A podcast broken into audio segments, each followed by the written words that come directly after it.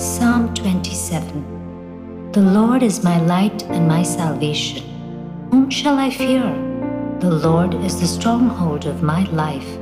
Of whom shall I be afraid?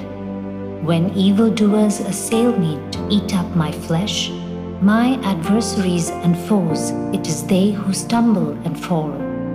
Though an army encamp against me, my heart shall not fear.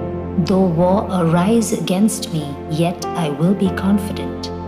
One thing have I asked of the Lord, that will I seek after, that I may dwell in the house of the Lord all the days of my life, to gaze upon the beauty of the Lord, and to inquire in his temple.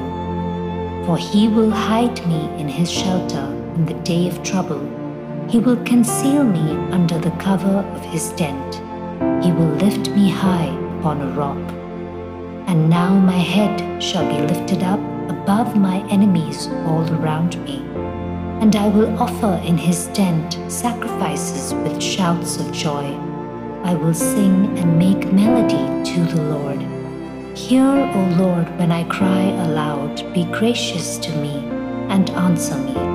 You have said, Seek my face. My heart says to you, Your face, Lord, do I seek.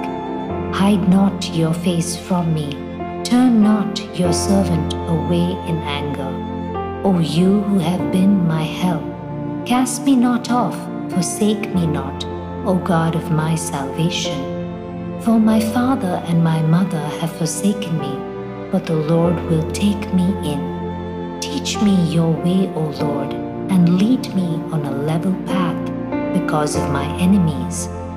Give me not up to the will of my adversaries, for false witnesses have risen against me, and they breathe out violence. I believe that I shall look upon the goodness of the Lord in the land of the living. Wait for the Lord, be strong, and let your heart take courage. Wait for the Lord.